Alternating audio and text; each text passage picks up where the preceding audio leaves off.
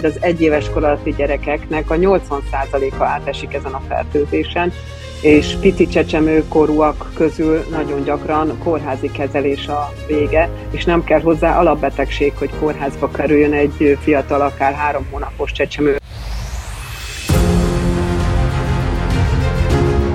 Az a célunk, hogy az újszülött megszületésétől kezdve legyen védett. Anyát oltom, átjut a placentán keresztül az ellenanyag, amikor a gyerek megszületik, akkor az RSV elleni védettséggel rendelkezik.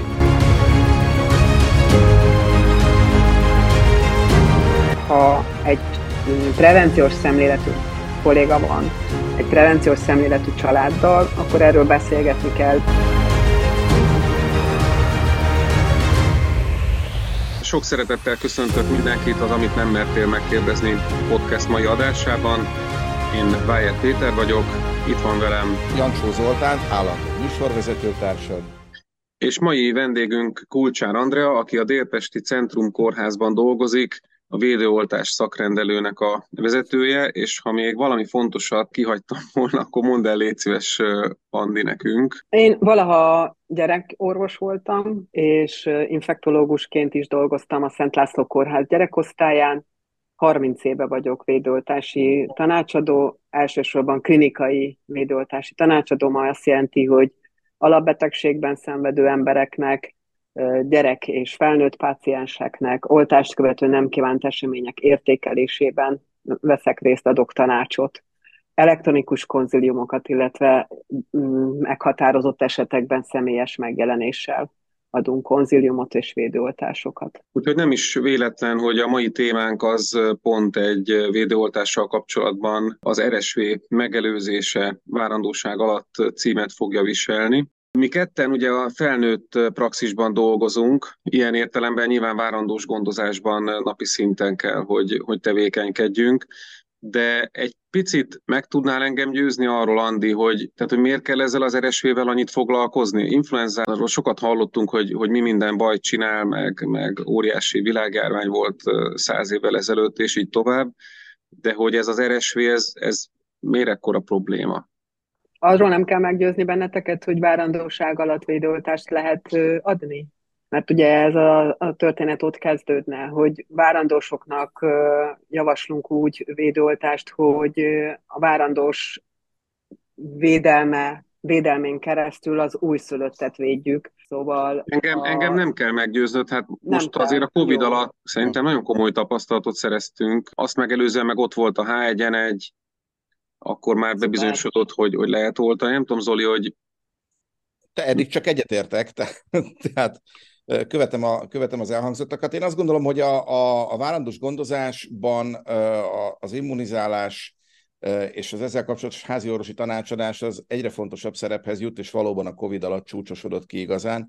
Én azt gondolom, hogy azóta már ezzel kapcsolatos, hogy mondjam, félreértés vagy tévképzet talán nem sok kollégában maradt, hogy ez egy hasznos tevékenysége a házi orvosnak, amikor aktív immunizálást javasol a várandósnak, védve egy, egyúttal a magzatot is. Inkább az a kérdés, hogy, hogy konkrétan milyen korképek, milyen korokozók vonatkozásában van erre lehetőségünk. Én továbbra is föntartanám azt a kérdést, hogy, hogy kire veszélyes ez igazán? A újszülött csecsemő kisgyermekre, vagy a terhes várandós nőre. Persze didaktikus egy kicsit a kérdés, de mégis jó lenne a szakember szájából hallani a választ. Abszolút helyén való ezek, ezek a kérdések. Hát kezdjük ott, hogy tudják-e, hogy mit jelent az RSV, ez az óriássejtes légúti vírusbetegség, ami a nagyon fiatal csecsemőkort és az idősebbeket veszélyezteti. A nagyon fiatal csecsemőkor alatt azt értem, hogy az egyéves kor alatti gyerekeknek a 80%-a átesik ezen a fertőzésen,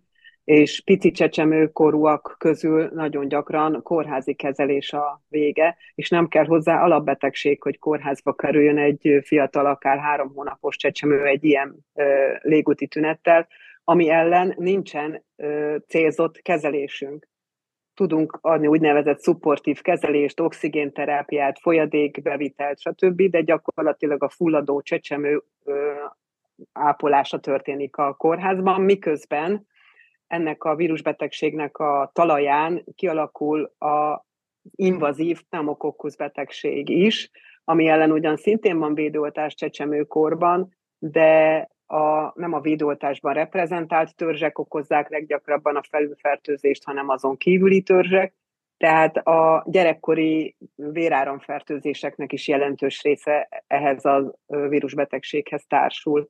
És ugye a babák, amikor megszületnek, akkor teljes védtelenek, gyakorlatilag csak az anyától hozott ellenanyagok által tudnak védettséget szerezni.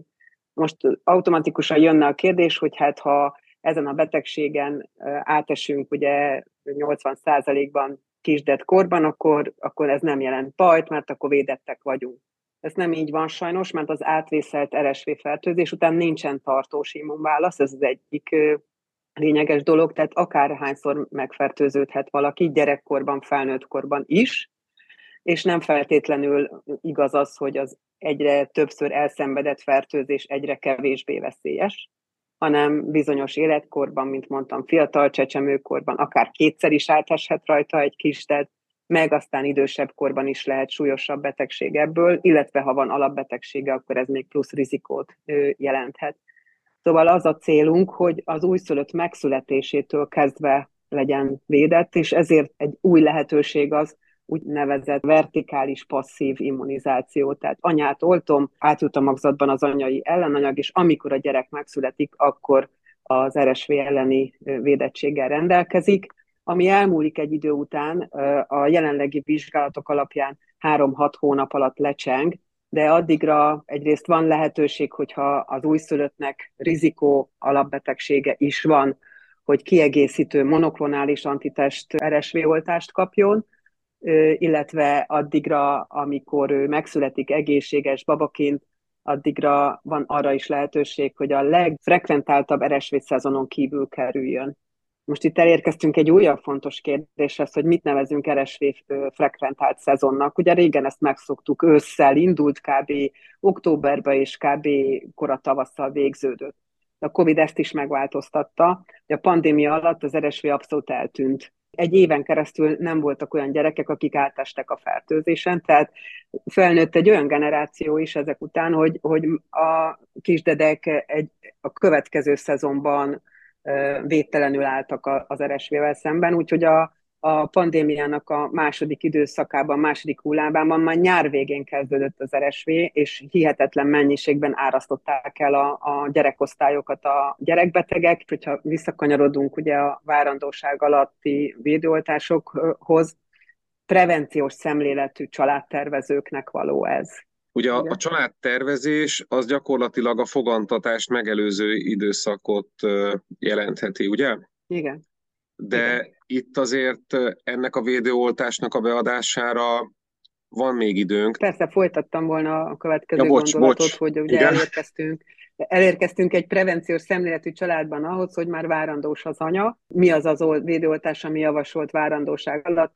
Említettétek az influenzaoltást, bizonyos esetekben a COVID elleni védőoltást, és az új lehetőségként az RSV megelőzésére szolgáló védőoltást, amit így a 1956-ban felfedezett vírus után most 63 évvel van lehetőségünk aktív védőoltással megelőzni, és még az a jelentősége ennek, hogy ugye, ugye ahhoz szoktunk hozzá, hogy, hogy bizonyos vizsgálatokból, amikor gyógyszerkészítményeket vizsgálunk, vagy védőoltást, akkor eleve a várandósok ki voltak zárva a vizsgálatokból de 2012 óta ebben is nagy változás van, mert most már nem etikus kihagyni várandóst ilyen vizsgálatokból, sőt, külön ága van a vizsgálatoknak, amit várandósokon is mérnek. Ezt a védőoltást meg direkte várandósokon vizsgálták, több 18 ország bevonásával több ezer várandóst oltottak, és két szezon alapján tudták le, levonni a következtetéseket, nincs káros kimenetele a terhességnek, nincs káros kimenetele újszülöttben, és kialakul az újszülöttben a védettség a súlyos RSV okozta alsó légúti fertőzéssel szemben. Mi az a gestációs idő, amikor tól van lehetőség anyai immunglobulinoknak a, a transplacentáris transmissziójára. Tehát 24. gestációs hét előtt ilyen nincs.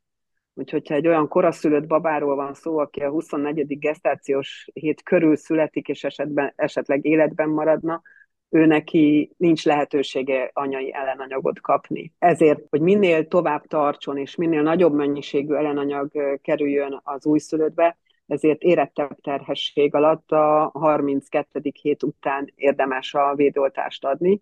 Ilyenkor megduplázódik az anyai ellenanyagok átjutása, sőt a terhesség utolsó szakában a 38. gesztációs hét körül a magzatnak az ellenanyag, anyai ellenanyag szintje nagyobb lesz, mint magának az anyának.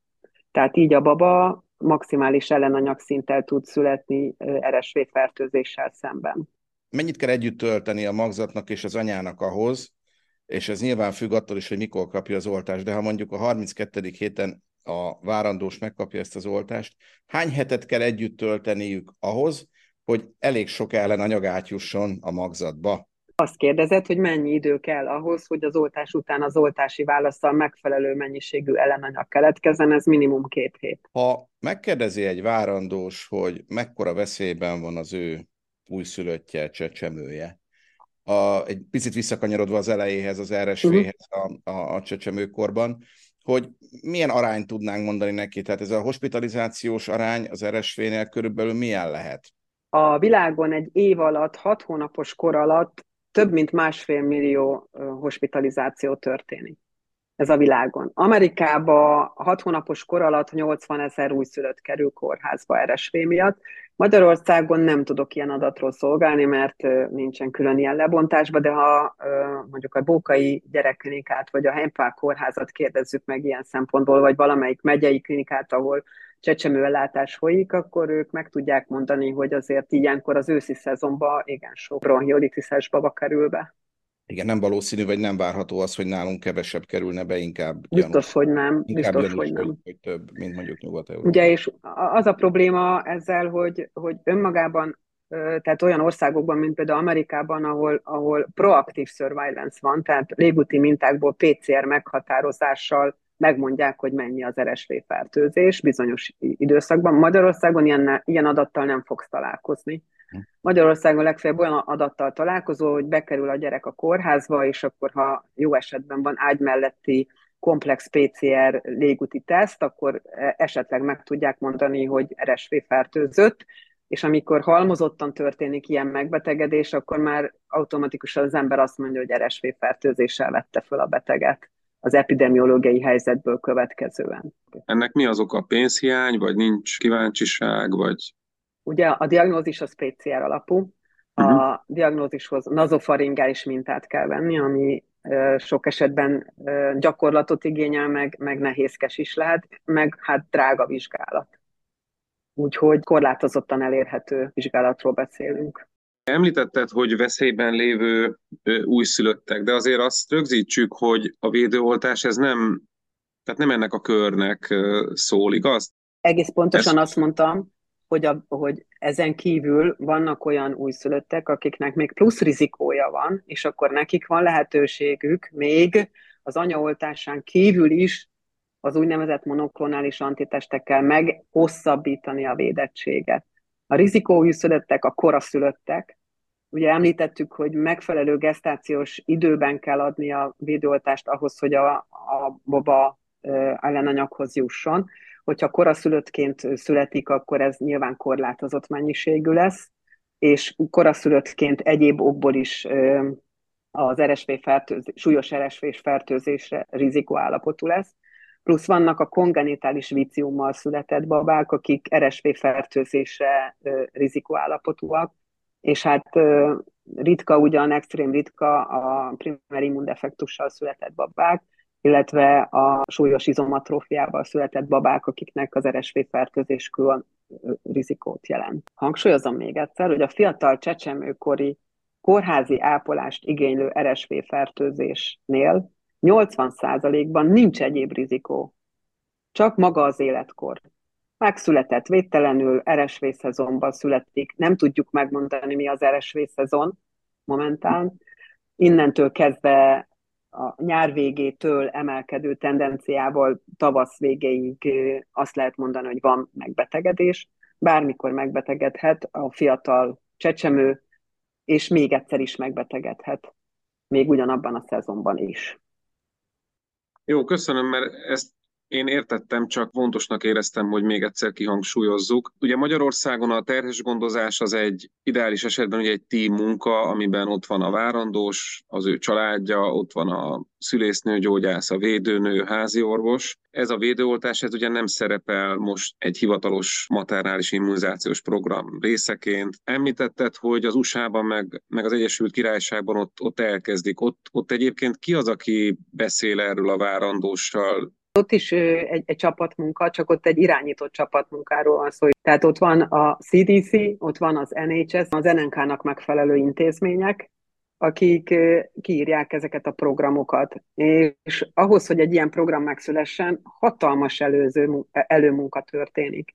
Tehát akkor döntenek egy programról, amikor megállapítják, hogy az epidemiológiai helyzet igényli, hogy cost-benefitje van az oltásnak, nem csak az egészségügyi haszon, hanem egészségügyi gazdasági haszon van belőle, megéri megelőzni azt a betegséget, nem pedig kezelni és elszenvedni, és amikor ezt megállapítják, akkor összeül megint a, egy, egy csapat, amelyik a védoltási immunológiáról és gyakorlattal foglalkozó csapatról beszélünk, amiknek infektológusok, járványügyi szakemberek, immunológusok a tagjai, és akkor megállapítják, hogy, hogy milyen programot írjanak ki. Hogy általánosan azt mondják, hogy mit tudom én, ahogy a, a Diperténél csinálták, hogy a terhesség x hetétől kezdve az összes várandóst várják x gesztációs hétig, és akkor ezt kezébe adják az általad említett csapatnak, a, a házi orvosoknak, a midwife-oknak, a, a szülésznőgyógyászoknak, és akkor akinek az ellátó körébe kerül a, a, a várandós nő, akkor az irányítja. Amerikában meg ez úgy működik, hogy szemtől szembe leül a páciens a valamelyik csapat munkással, és elbeszélget róla, hogy van ez a fertőzés, ez veszélyes a gyerekre, és van ez a lehetőség, és, és javasolt az oltást, és közös döntésük lesz. Én most ezt igazából azért kérdezem, mert, mert keresem a, a mi helyünket, vagy szerepünket ebben a dologban. Mi most itt erről beszélgetünk, el fog jutni bizonyos számú kollégához, akik remélhetőleg meghallgatják ezt, a, ezt az adást, de, de a többiek hogy fognak erről értesülni, hogy ez, ez van, vagy kinek kéne informálni a várandósokat, mert a végén neki kell hozni egy döntést, hogy igen, akkor tessék fölírni, elmegyek a patikába, kiváltom, visszajövök, és akkor adja be valaki, legyen ez a nőgyógyász, vagy mi. Én azt javaslom, hogy ha egy prevenciós szemléletű kolléga van, egy prevenciós szemléletű családdal, akkor erről beszélgetni kell, így, ahogy most beszélgetünk, tájékoztatni kell, és a 32. gesztációs hét környékétől kezdve a védoltás beadásáról kellene gondoskodni. Amúgy be lehet adni bármelyik másik védoltással együtt, az influenzával együtt is akár, vagy hogyha lesz a COVID emlékeztető oltás, ami javasolt lesz a várandósoknak is, akkor azzal is akár.